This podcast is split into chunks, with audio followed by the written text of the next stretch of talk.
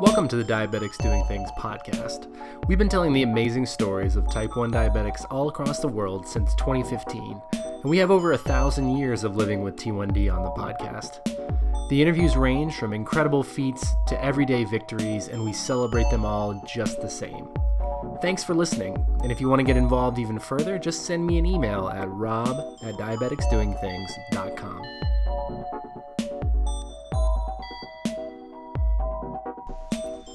Hello and welcome back to another episode of Diabetics Doing Things. We are telling the amazing stories of type 1 diabetics from all across the world, and my very special guest this afternoon, I guess it's technically his morning because he's uh, works the night shift as a nurse, uh, Sam Ford. Welcome to the show. Thank you very much, Rob. Thank you. I'm like, super stoked about this. I've really been looking forward to it. Yeah, really excited to have you on. Uh, and you're calling from Tacoma, Washington. So uh, big shout out to all of our West Coast uh, West Coast listeners out there. And we've actually had a couple of guests uh, from the Seattle area. So uh, Washington, well represented here in the Type One diabetic community. Sweet, love it. Cool. Love so it. so Sam, um, let's uh, let's dive in. Tell us a little bit about yourself uh, today, and then we'll kind of dive into uh, your diagnosis story and how you ended up uh, as a member of this great community that none of us asked to be a part of. right, we no invitation required. No. Um, so I, uh, my name's Sam Ford. I am a Texas-born, uh, Florida native because I was raised in Orlando, Florida, for most of my life. Um, I am an emergency room trauma registered nurse. Um, I did my training for emergency room in Orlando uh, for two years. And for the last two years, I've been doing travel nursing work, which means that every three months I get to pick up and go somewhere new in the country that I've never been before to do emergency room. Um, so I've been a registered nurse for about four years doing pediatric trauma, adult trauma, um, and just really trying to expand my scope as a professional. And it's been super fun. So yeah, that's that's what I do. That's exciting. I I've never I've met a few traveling nurses uh, just like out and about uh, over the you know the past few years, but I never knew like you know in that you never really get to dive in to talk you know about what their experience is like. So like w- how many places have you have you been? Like every three months? That's like pretty quick. That's a pretty quick turnaround. Right, and it's like I've chosen to extend a couple of places, um, just because if the, the hospitals love you and they really want to keep you and they appreciate your work, uh, they'll choose to extend you. Um, I've been um, to Orlando, obviously for a contract. I've been to Austin, Texas, to do my pediatric trauma. Um, I really wanted a rural experience, so I went into the Appalachian Mountains where there is literally nothing. uh, and I went to uh, Tennessee and in the Middlesboro area of Kentucky, um, very poor, very low resources. Um, there's like no economy in the area. So to be an emergency room nurse there, you had to do the same job with half the resources. And it just was really eye opening to have to perform the same job and just get people done, get them stabilized, and keep doing your job um, without having much to do. So I really was craving that experience. So I spent like six months in the Appalachians, um, went back to Orlando for a little bit, and I just recently moved from Orlando to the Tacoma area, and it's been just just wonderful. Um, I've never lived west of Texas, so this is like the furthest away from Orlando I could possibly get. So yeah, it's it's been good so far. Yeah, that's very cool. It's super exciting, and I think you know obviously you get exposed to a lot of different um, you know parts of the culture, and it's very neat. Yeah, no, absolutely. People are so different everywhere. The culture is very regional, like you said. So uh, you definitely get a get a taste of different injuries that happen different places in the country, and uh, you you get uh, the the full the full spectrum there. Yeah, this is sort of off topic for the podcast, but uh, I, I found in, in discussions with people from other countries. So, like in the U.S., it's very you know we're pretty familiar with like oh yeah, people from the East Coast talk fast and have you know accents. People in Texas you know say y'all, and like California they talk a certain way, right? uh, you know, in Minnesota they have an accent like that's very common to us. But then we think of a place like India, and we're like, oh, everyone speaks the same language. Probably we like don't make those associations. So I always find it interesting, right. like how different we all really are, even though we don't live that far away from each other and we all speak the same language. I know. I mean, Texas. I mean, I'm from Texas. My family's from Texas. Texas used to be its own country, and we're very. You'll see more Texas flags out than American flags. We are our own solitary place. Um, but yeah, it's co- like like you said, we could be in the same country, but it just feels like you're somewhere completely different. Well, very cool. So yeah. uh, let's let's dive into a little bit of your diagnosis story and kind of tell us uh, how you came to join the type one diabetic family. Oh my lord. Okay, so um, so I was diagnosed uh, November twenty second, two thousand nine. I was in my first semester at the University of Central Florida, um, and I just changed my major to nursing. Actually, and I was going to be pursuing that. Um, and for a couple of weeks, it just um, I just started kind of feeling strange. I remember what kicked it off. My family and I we went to go see one of the Twilight movies in theaters.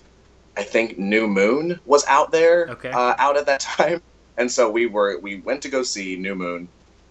And I always ate healthy. I always sort of like drank water and did push-ups because I could. I was a pretty healthy kid. I remember I ate uh, like Sour Patch Kids from the movie theaters and a 32 ounce Dr. Pepper, and it was fine. But like the week following, I was like just feeling tired, drinking all the time, peeing all the time. And like I had been studying anatomy and physiology, and so I was kind of aware of what this could be. I'm like, God, do I have kidney disease? Like, do I have you know, like I'm peeing all the time? Do I do I like what's what's wrong with me? Whatever. And it wasn't until my vision started blurring over that I was like, oh man, this is probably diabetes. Yeah, that's probably what this is. Um, I was at I was a cash register um, uh, clerk at Universal Studios Orlando, which was my first job in college. Um, and literally, my vision was so blurry, I couldn't see past my register. It was all blurred colors and shapes. So they they sent me to the health services and they checked my glucometer and their glucometer maxes out at like I don't know 400 and so I maxed their glucometer out. They're like, oh, we want to send you to the emergency department. I'm like, nah, nah, nah. I'll I'll drive home. I'll clock out early. So my mother took me to a nearby emergency room, um, checked me into triage, and my blood sugar was like I don't know 572. and I'm like, and uh, the triage nurse was just very nonchalant about it. He, he was like, So, have you ever had diabetes before? Do you have diabetes? I'm like, No. Would I look this freaked out if I had a history of diabetes? Come on. My mom was just like, she just had no idea what was going on. Um, but yeah, and then I just ended up being hospitalized uh, for a couple of days and then getting out and you know, it was like during finals because yeah, it was November. So I had to miss maybe two days of school and then go right back with my insulin pens that I just got and have no idea how to use and take my finals. you know? And and, uh, and that's like such a like finals. It's easy to throw around that term, but like you're obviously in nursing, like pre-nursing, right? At that point, your first year at school. Right. Those are like really important tests for a lot of different reasons, right? So yeah, like, so you go back and like you're you're just like turned loose to the wild with your insulin pens and you're just kind of like oh hoping for the best here. Here, here we go. Uh, I, was, I, was, very similar. I was diagnosed on new year's day uh, my junior year of high school. So for like you know you get those like couple days after new year's depending on what day of the week it falls on before you have to go back to school so I was like the last like four days of Christmas break, I was in the hospital, and then they let me go home from the hospital, and then my mom made me go to school the next day. So it was like, wow, okay, I didn't even get any benefits out of this. I didn't get even vacation. Come on. Yeah, it was, it was, awful. So, but uh, a couple more things I want to focus on from your story. Uh, first of all, like you mentioned, you were the one that noticed the symptoms and were sort of diagnosing yourself. So I've always sort of wondered for people who are like medical professionals or studying to be so, like, what's that like being being the patient and the like physician? Like, um, I mean, at the time I was studying to be an RN, and it's so funny. I didn't even know I was in the ICU until I was actually working as a registered nurse because um, I was only 18 at the time. And um, I just like, oh man, I have this really spacious room. This is so comfortable. But no, I was in the ICU, so obviously I had my own my own room. Um, but I didn't even realize it at the time. Um, it, it's really just every single thing you study in medicine it almost always links back to diabetes. Like, what could cause this type of cancer? Oh, if you have diabetes. And uh, what could cause, you know, blindness and kidney disease? Oh, if you have diabetes. Every single thing, like disease, can link back to having diabetes. So in my head, I'm just thinking, oh, crap, like I have this now. This is the thing that I have. Like, I have diabetes. I have the thing I've been reading about, the thing you like gloss over in medical textbooks. Like, no, like, it's in bold right now because that's your life. So um, you just kind of have to say, okay, well, there's a lot of literature on this. People know about this. Um, it's not like I don't have resources out there that I can help manage myself. So it's just, it's weird because you know, you know what is possible as a medical professional, and so you are that much more vigilant with yourself. I think, if you do it right. I don't know if every uh, medical professional with diabetes does that, but that's certainly what I do.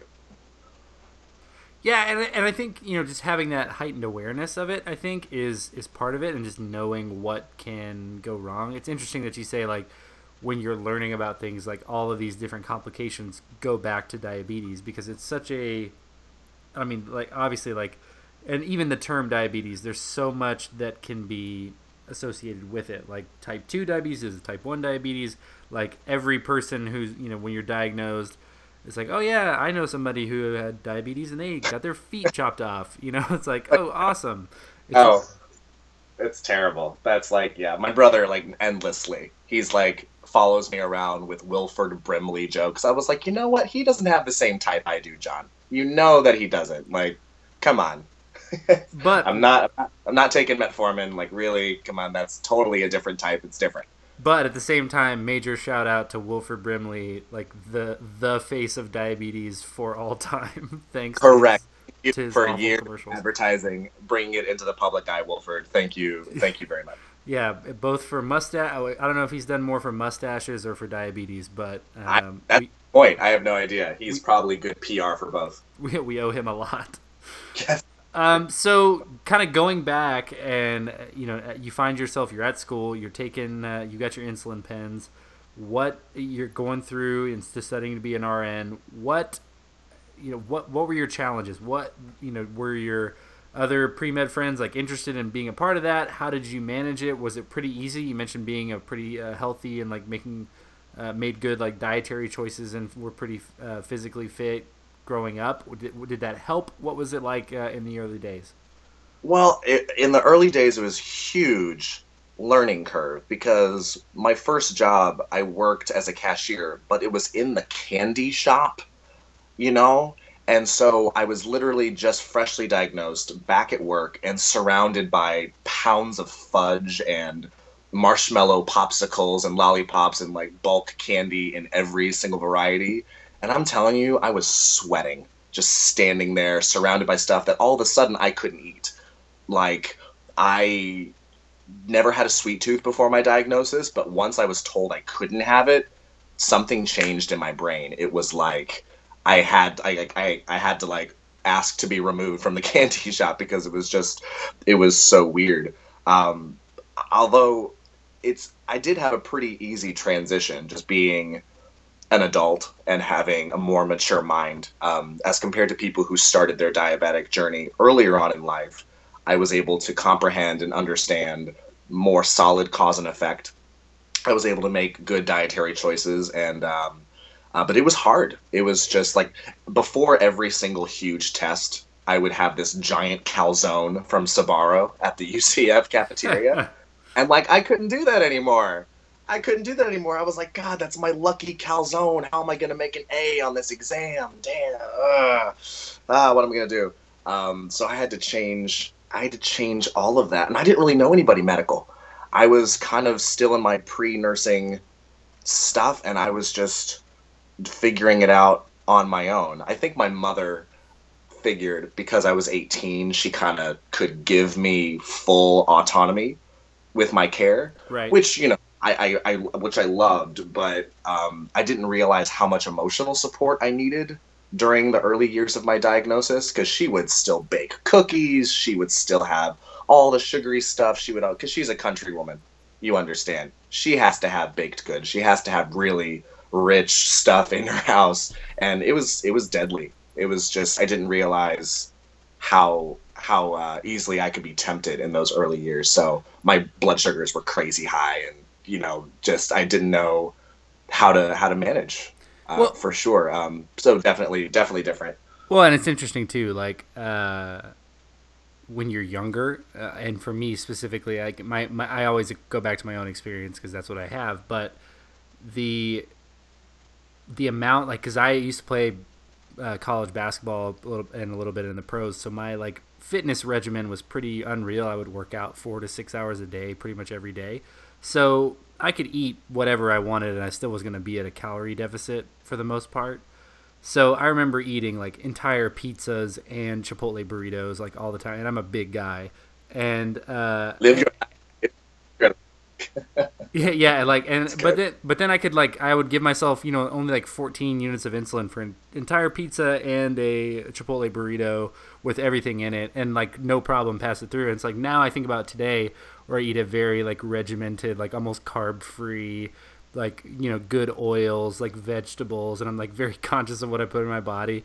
Uh, I think about like trying to eat that amount and like what that would do to my blood sugar today, and it's like oh my gosh, like you know my you're you're just so unaware of even before, like you said, you didn't have a sweet tooth before, but after you know just just wanting to be able to do that and having the option to before uh, and and then that gets taken away. You know, you're not able to make those decisions as much or you know as freely without consequences, and it makes right. you kind of want to do those things.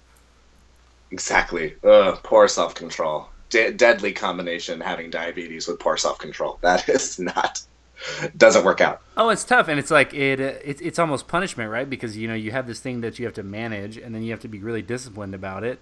Um, and then you know sometimes you wear out. You hear people talk about diabetes burnout. You hear people uh, talk about uh, you know having struggling with you know carb counting and or injecting, and because it, it's just it's hard to kind of shoulder that weight. And but the other thing too, and, and I'm struggling not to lose my train of thought here because right? I'm thinking about baked goods, but as you um, you know as you evolve as a um, as a type 1 diabetic and you sort of get get the hang of things you have to grow up really fast if you're younger. And i think you mentioned this before like you were 18 and your mom was like letting you be autonomous. But you know some of the kids that i've met four or five you know all the way up to 12 years old like it for, sort of forces you to grow up really quickly and at 18 even though you're a quote unquote adult like you get to live a pretty carefree life for some period of time especially if you're at college or hanging out with friends or whatever and then all of a sudden you have to be really grounded in making those decisions so what right, what was that right. like? What was that like for you? Like coming into your you know college formative years, like having fun. Like um, how how did diabetes play a part in that? It really kind of made me really cautious, almost. I mean, I mean, getting into nursing school is a really rigorous process. Any RN will tell you that nursing school is hard to get into. So I didn't have much of a social life in college. I was busy studying. I was busy putting my nose to the grindstone. Didn't go to parties, um, any of that. But um, you know, I want to say that I kind of let myself just uh, have fun at the moment uh, because I worked at a theme park. You know, I was surrounded by really fun people as a result of that, and they like to go out and they like to drink alcohol and they like to, you know, have theme park food, which is probably the worst in existence for you. Um, and so I really, I didn't restrict myself too much, uh, really. Um, but I was always on my feet. I was always active, kind of like you were with the basketball. It was just, it was really easy for me to burn sugar really, really quickly. Um, but still, it was, I think my blood sugars didn't truly get under control until after the first year after my diagnosis, after I kind of was seeing my first couple A1Cs and my endocrinologist was like, mm, you know, you should probably cut that out because it's gonna be a wrecking ball to your kidneys in a couple years. So, yeah, it wasn't it wasn't too terrible. It wasn't a terrible experience um, aside from the fact that I had to figure it all out by myself. And that's that's a, that's a big part of it too. And I want to talk about this a little bit as a medical from a medical like background because bedside manner at diagnosis I, I find having spoken to you know almost 75 uh, diabetics on the podcast now um, and you know countless others in person like those first few moments after you're diagnosed and those first few weeks uh, are so critical to how you view the disease and the relationship that you have with it so for you you know you, i don't know how much education you got in the hospital or how much you remember in that but uh, but also then being out on your own with the insulin pens and just having to make those calls for yourself do you think it was beneficial to have to figure it out on your own? Or would you have benefited maybe from a little bit more education a little bit more uh, oversight and help uh, at the at the start? I you know you, you do study and you do understand but applying it to your own daily routine completely different my experience at the hospital i had like a really kind of non-involved night shift nurse. I remember I I remember my insulin drip was beeping and it was like beeping for two hours and she never came in to turn it off. it's like, okay, oh, no. not gonna be the, not gonna be your kind of nurse when I grow up. Uh, not gonna do that. Uh, my day shift nurse Eric, I uh, still remember him. He was very kind, professional. Um, he made a remark that I didn't drink all of the milk on my meal tray. and he's like, "Why didn't you drink your milk?" I said, "Well, it has like 20 grams of carbs on it. Like I can't I can't eat carbs now. I was sort of like locking my brain down, like I couldn't eat carbs because I couldn't be discharged until my blood sugars were okay. Um, and I remember my mother, and this is so embarrassing, um, and I should have known better, but my mother felt bad for me because I was in the hospital, and every mother kind of just sort of goes into mama bear mode. And so she went out and bought me a bacon, egg, and cheese McGriddle from McDonald's and brought it to my room. and so not thinking and just wanting to like appease her to like calm her down, I ate it, and the tech who checked my blood sugar was like not expecting it to be like I don't know 360 or something obnoxious, and she's like, "Oh my gosh, I have to call the doctor. Your blood sugar's so high now." I'm like, "Oh, oh gosh, I don't know why. I don't know why that would be. That's so strange." That's so strange, but you know, but she just wanted to. uh She, I was like, "Oh shoot, yeah," because it's it's literally um a, a a, a, cake injected with syrup, yeah, my blood sugar is gonna be gonna be uh, astronomical. I do remember my last day. I had to wait for a diabetes educator, quote unquote diabetes educator, to come and talk to me before I was able to be discharged. I waited probably like two and a half hours for this guy to show up, and all he was was just a registered nurse. I don't know who maybe like took a class on diabetes once, maybe a couple years ago and all he did was explain like how to deliver shots into my belly and that was it super super disappointing. I'm like you know what dude? I could have just i could have been out of here like hours ago waiting for you. Really? And i think the first shot i tried to give myself i like missed my abdomen and stabbed myself in my finger on accident. And i'm like oh well if that's not a bad omen i don't know what is. Yeah. So yeah, that was uh, that was uh, my hospital experience. Um, but you know, to, more to your question, I think I could have benefited from a little more structure. You know, all the textbooks I read, all the preparedness that I had, I just needed more guidance. I think I liked figuring it out on my own because it made it mine, and I did most things on my own. But I I probably could have humbled myself to some professional advice if I had known to seek seek it out myself. So, yeah, well, that's what I'll say about that and, and it's one thing to say, you know, now. I mean, looking back, I think at you know putting back in my own story, like being 16 and diagnosed, 16, almost 17, like I probably wouldn't have you know wanted more oversight or more help uh, because you couldn't tell me anything. I was a 16 year old, so uh, I knew everything there was to know about whatever it was, and I wasn't going to be considered other or uh, convinced otherwise.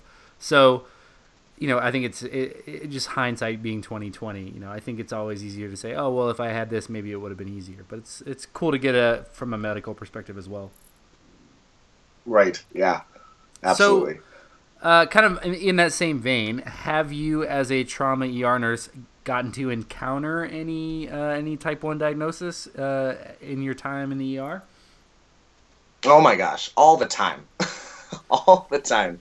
Whether it's uh, new onset diagnosis or if it's people who come in DKA or having other complications with their diabetes, I seem to be the magnet for those patients.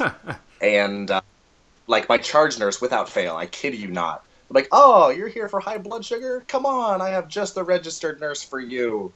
He can take care of you just fine. They give me all the diabetic patients because they know that I love to educate they know that I love showing off my pump. They know I am super passionate about it, and um, it's it's good for those patients to see someone who looks healthy, who um, you know has like like struggled like they have and experienced the same day to day stuff, and they can see someone who is a healthcare professional and is managing their blood sugars and still, you know, they it's it's a good reference for them to see. I think it's really hard for diabetics to find solidarity. They feel like they're always the sick ones. It's hard for them to feel connected, to feel like they're they're not just the sick ones who have to, you know, stay indoors and they can't eat that. But when they see me in the ER and they're having an emergency or it's their like a repeat um, a repeat visit for DKA uh, for whatever reason, it's it's always nice for them to see um, a registered nurse who's dealing with uh, similar problems, and it's I, I, I can tell it's good for them that they can be like, oh, I could be like that. You know, I could. There, there's a way I can, you know, have good energy and control my blood sugars, and uh, I think, yeah, I just attract them. I attract them like every every shift. I'll have someone with a diabetic complaint, and they just send them to me, and I'm happy to do it just because I education especially with diabetes, is is my thing and will be the focus of my graduate work later on. So. Well, and it's interesting too. You talk about solidarity. Um, I think a lot of people, and, and you can probably speak more to this from your your work in more rural areas. A lot of people with diabetes who aren't around others with type 1 uh, or around other people who are living and thriving as jdrf likes to say living and thriving with type 1 uh, it can be hard to be hopeful. You know, it can be hard to to relate. I think, uh, and you get to feel kind of alone, and that's where you get into that burnouts phase, and you start, you know, uh, questioning things a lot more, or, or wondering if you can do it, and get a little bit more of that mental health depression aspect. So, uh, right. you know, what do you what do you see? Do you see that at all in different areas? Like, uh, what does it mean for you? Like, not only as a medical professional, but as a as a peer, you go in there, and what kind of reactions have you gotten from people when you're like, "Hey, yeah, I'm your nurse. I know you're having problems with your diabetes. That's obviously why you're here. But hey, I'm a ty- I'm a type one as well. Uh, you know, what do you, what kind of reactions did you get? I a lot of people light up. Most of them, their eyes are just like, "Oh, oh my gosh, really? Like you you you have it? Like, and I showed them my pump, and like I have the Omnipod uh, insulin delivery, and most of them had never seen that before. Usually, uh, most my patients are on multiple injection therapy, uh, or even the Medtronic, so they've never seen uh, my method of insulin delivery before. Um, they just they have questions, and especially if they're kids, the parents are like they're just through the roof because when you're a parent of a child with type 1 you fear for them being understood and you always fear for them feeling like they're just the weird ones and you want so badly for them to look up to someone. And so when i get the little kids especially when they're new onset diabetics the parents are over the moon about me talking about it and being passionate about it because they see their kid in me. Like oh my gosh my kid can be like happy and healthy and have good blood sugars and have a great career and they can have all this ahead of them. Because in the back of most parents minds they've told me you know they just they're afraid that this diagnosis would keep them back from realizing their full potential. And and um, most parents can can relate to that fear i think regardless of whether your kid has diabetes. But um, in response to the rural areas it's very poor especially in Tennessee and Kentucky, not only is the finances poor with regard to affording supplies and affording medications, doctor's visits, but the, the culture of appreciating and respecting your own health is also very uh, few and far between. It's sort of this culture of, oh yeah, well he's sick, but whatever. Or it's they equate diabetes to like having asthma, like it's bad, but it, when it's really bad, then we'll go to the ER. You know, it's one of those sort of um, off the cuff things that people don't really consider. Um, and that's a cultural thing. It's all about who you surround yourself with and the the availability of resources to take care of yourself. And in those parts of the country, they just they don't have it. They don't have endocrinologists that they can see. They have to drive 90 minutes to Knoxville is the closest endocrinologist that they have. Um, and you know they just can't afford insulin. I mean, you and I both know insulin is just like skyrocketed in price. Uh, they, even over the last couple of years, it's it, even for me, it's gotten more expensive. So I can't imagine people who are poor, uninsured, and who don't have a mentality of healthy self care. As as a healthcare professional, it's an extra barrier to break through to them and say, okay, how can I get through to you that you need to set up a social support system that encourages you to take care of yourself. Um, so yeah, it's it's different everywhere you go, but in the poorer areas, it's more of a challenge for me. Yeah, I, that had never even occurred to me. So I'm I'm really glad that you brought that up. Like that that mindset of of health. I think now, I mean, you know, all the statistics say there's you know more obese people in the U.S. especially than there ever have been. It's like over almost sixty percent or something ridiculous. Um, right. But also, you don't realize like what like sh- certainly there's a lot of junk in in food. There's a lot of advertising that's you know and and massaging of messages about low fat versus sugar versus sugar substitutes and fast food and things like that that have uh, played a part of that. But also, it's just the mindset of like not prioritizing your health. And I guess that never really occurred to me as it relates to diabetes because yeah, insulin is way expensive and way more expensive than it was, uh, you know, even 10, 12 years ago back when I was diagnosed. I think uh, there's an organization called uh, T1 International. Uh, we had uh, Elizabeth Rowley, who's the founder of that, on our on the podcast. I think episode six or seven. Um, and she's amazing, and the work that they do at T1 International to fight for global insulin reform is astounding. But when you look at the numbers, it's like a thousand percent increase in insulin price over the last ten years, um, or maybe even less time. And you know, for people who are uninsured, like they feel the weight of that heavily. Like there's no, and there's there's limited access to programs. Um, again, that you know I think Lilly has a really good uh, non non insured uh, insulin assistance program. But if you're not prioritizing your health, you're not going to go through that pretty exhaustive application process uh, to make that happen. Right. Right. So, absolutely. So what do you? How do you when, when you find yourself you know working to break through to those people? What do you anything that works? Anything that what what are the because I, I, I, imagine you have to approach it gently um, and with care, obviously. So, what do you, what would you say to somebody who in, in that position, and, and how would you how would you get them to maybe you know come around or see the light, as it were? It really depends, because um, like I said, I do pediatric nursing as well. Every child has their own stage of psychosocial development. You have to approach each child differently. Um, so, children, you kind of eh, you don't want to scare the children because you don't want to make them feel like, oh, you're going to get your arm cut off, Jimmy. No, I mean that's not. You don't do that. Um, but you kind of have to approach it with, you know, what do you know about diabetes? Because a lot of times they just live their entire their entire lives with these misconceptions about what they think it is, or they don't that they think the way they're managing it is the most they can manage it, and they lock their brains into this life where they think they are finally okay.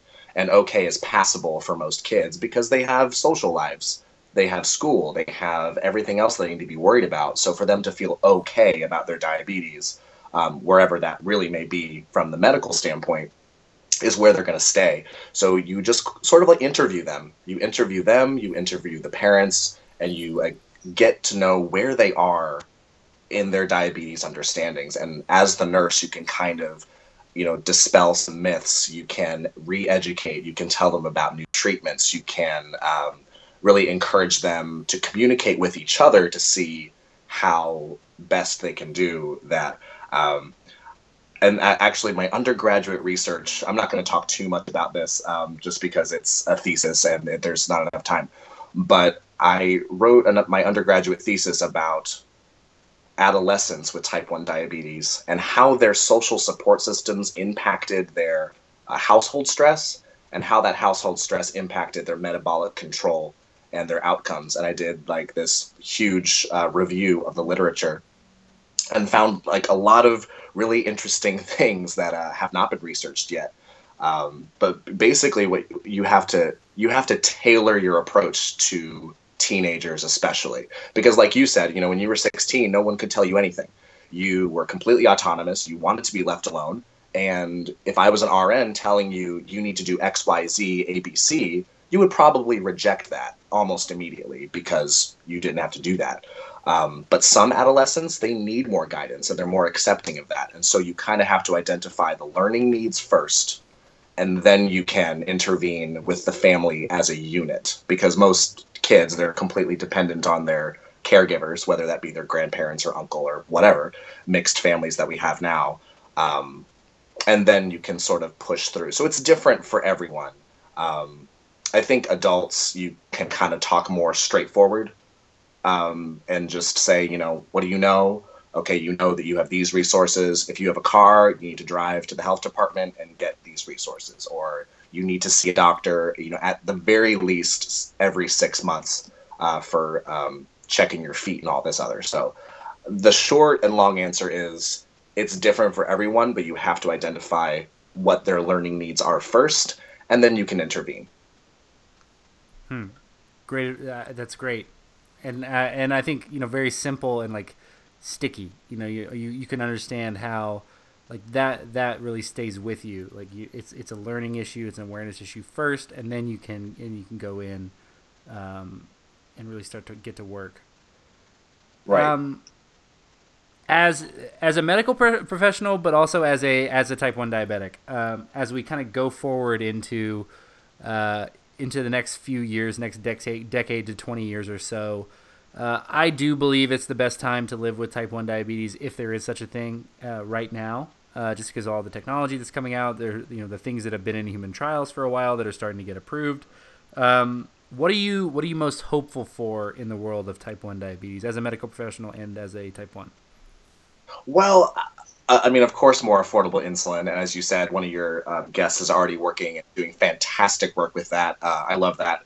Um, and this improvement of modalities. I mean, we've we've heard about the cure forever. You know, um, my endocrinologist every ten years, and I'll be the next five years, and it will likely be the next five years for the next uh, twenty-five. Um, but what I'm excited about is bringing education to the light from my perspective, I want people to have more conversations about type 1. I want them to be able to have freer access to educational supplies, to, um, you know, if they need their CGMs or if they need uh, the Omnipod, which I personally think is just wonderful. Um, I want to see that in the next couple of years. I want to see people being able to at least have the resources in lieu of a cure. I want them to be able to have the resources that they can communicate with other diabetics freely, have a platform that they can speak. Um, you know, for parents to just have their own platform and they can have the supplies that they need. Too often, I see, you know, parents who are going to the black market to buy their insulin because they just can't afford it otherwise, and that's obscene. That's just completely unacceptable uh, that we as a community um, ha- are able to see that. Um, so I, I want to see that done away with uh, personally. Um, and I think I would like to see less admissions to the ER for DKA. You know, I want to see people coming in and them talking about their type 1 diabetes as a secondary reason. I don't want that to be the reason that they're in my stretcher. You know, I want the, it to be something else. So uh, those are the kind of things that I would like to see. No, I think all really great points. And I think you know affordability of insulin and access to insulin um, is something that I'm glad is getting more attention. Uh, but there's just so obvious that there's so much work that needs to be done. Um, and I'm glad that there are uh, you know better, stronger people who are leading that charge, and, um, and happy to to be a part of that as well. But you, you mentioned something about the you know a lot of DKA patients coming into the emergency room. I think earlier you mentioned that you got that a lot, and then just just now as well. What when you, I mean, without you know diving too too in depth into like specific cases maybe, but What are what do you find the reasons that, for that are? I imagine it's not always like a faulty pump, or it's not a you know is it is it long a long period without insulin? Is it just gross mismanagement or lack of you know awareness education about what um, specific actions are doing to the body? Is it just you know children without the right oversight? What what do you see on on when you see those DKA patients come in?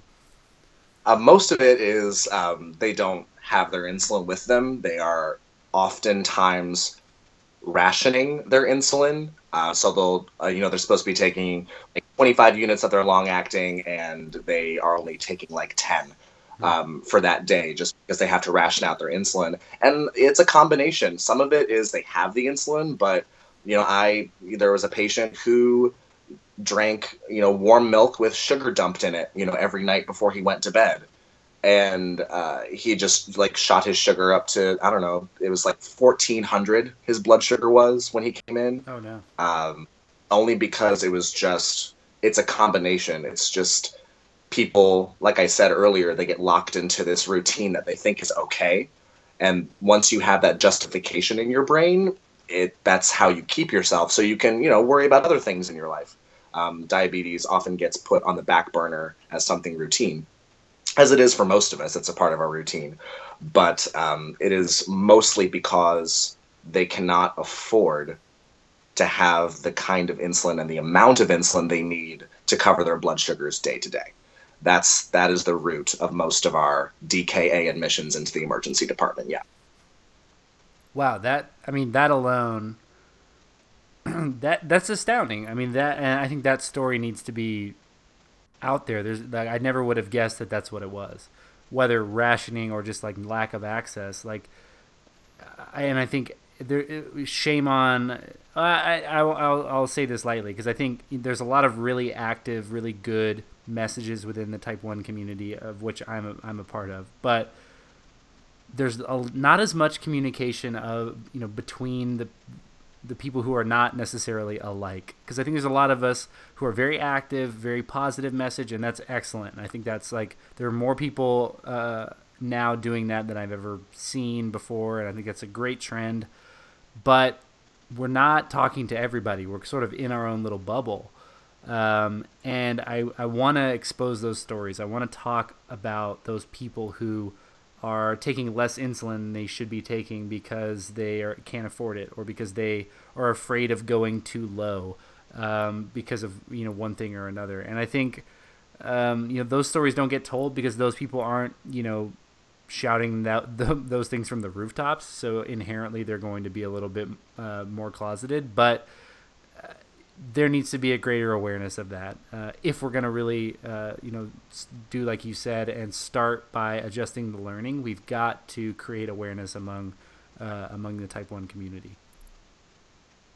Right. No absolutely. 100% yeah i mean a lot of the times the emergency room gets all the people who just they don't have what they need. Um, and a lot of them feel shame. A lot of them feel ashamed because they can't manage their condition. They just feel like they are a personal failure because they can't manage their blood sugar and everyone is constantly telling them you know you know well that's your fault. It's because you eat this. It's because you do x y and z that you shouldn't be doing. And so you know we know diabetics are twice as prone to depression but when you literally can't afford it you just feel like that's your fault too. So it just all the patients I talk to, they talk about how they're in this downward spiral of depression and they figure, you know, they're just done they're done trying almost in a way. Even if they had the resources to take care of themselves, they're so ashamed of how they've treated their bodies um, that they're locked in this cage of depression, and it, it's awful for their outcomes um, and for their quality of life. Hmm. Well, there's a lot of good work that can be done, uh, and I'm glad that uh, you know we have people like you out there leading the charge on the front lines in the ER, uh, and that there are other people who uh, you know we can help spread this message uh, and, you know create more awareness and uh, more education because that's what it's going to take. Right, absolutely. That is why we're here. That's right. The registered nurses and everyone else doing their part to keep the message positive. That's right. Yeah, 100. Um, percent Sam, I, I asked this question on uh, to all my guests, So, uh, I'll ask it to you because I, you know, I'm just not as not as creative sometimes at the end of a uh, of a long interview. uh, but if sure. you were, uh, here's the context: you're in an airport. Uh, the gate uh, is going to close in 30 seconds, and you can't miss the flight. Like, uh, you know, whatever it is on the other end, you've got to get there. But you run into someone who's either struggling with their type one or has been recently diagnosed. What's the one thing that you tell them in that 30 seconds? Well, I give them my phone number. I give them my phone number or my email or something because I love reaching out to other type ones. It helps me more than I give it credit for. Um, if I have 30 seconds, I said, you know, I want to talk to you about this. I want to hear your story. I want to dispel the myths that you believe. I want to help encourage you and create a positive bubble around you, mostly because you know I don't want to see you in my emergency department.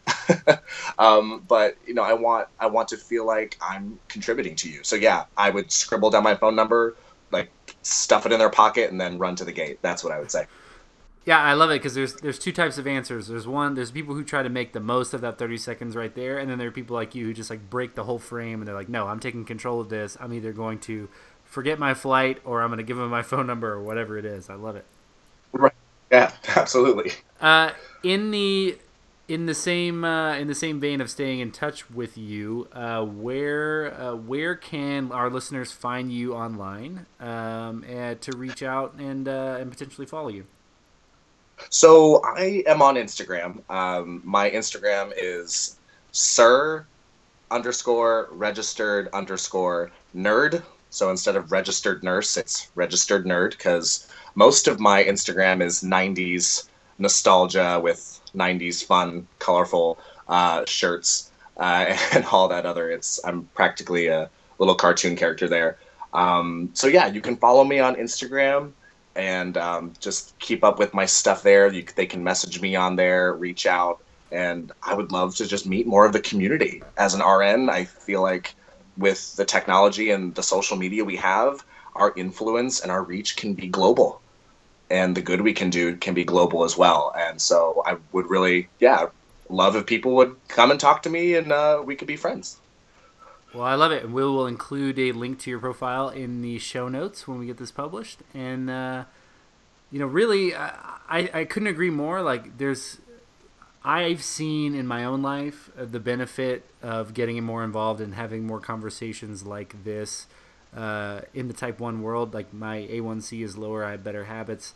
I know others will benefit from it as well. And I think, like just what you said, the registered nurse community, uh, you know, really being out there and able to impact people through social media, which we're all connected and using anyway, uh, can only have a positive effect. So uh, I, I, just love the idea that uh, of a network and, and a united front uh, of people who are helping educate others and help others. It just you know makes me very hopeful.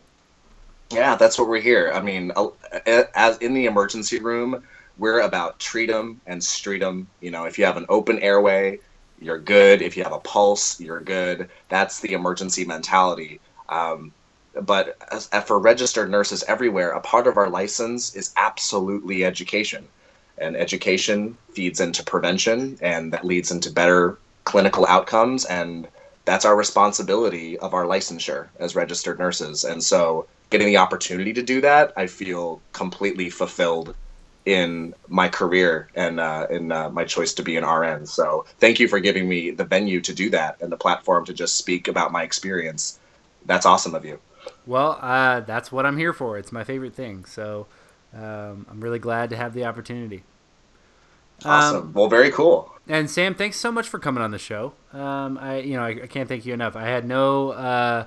Uh, this went so much more in depth and so much more touched on uh, on more issues than I ever could have uh, expected. So, uh, you know, thank you for just a kick-ass interview, man. Really.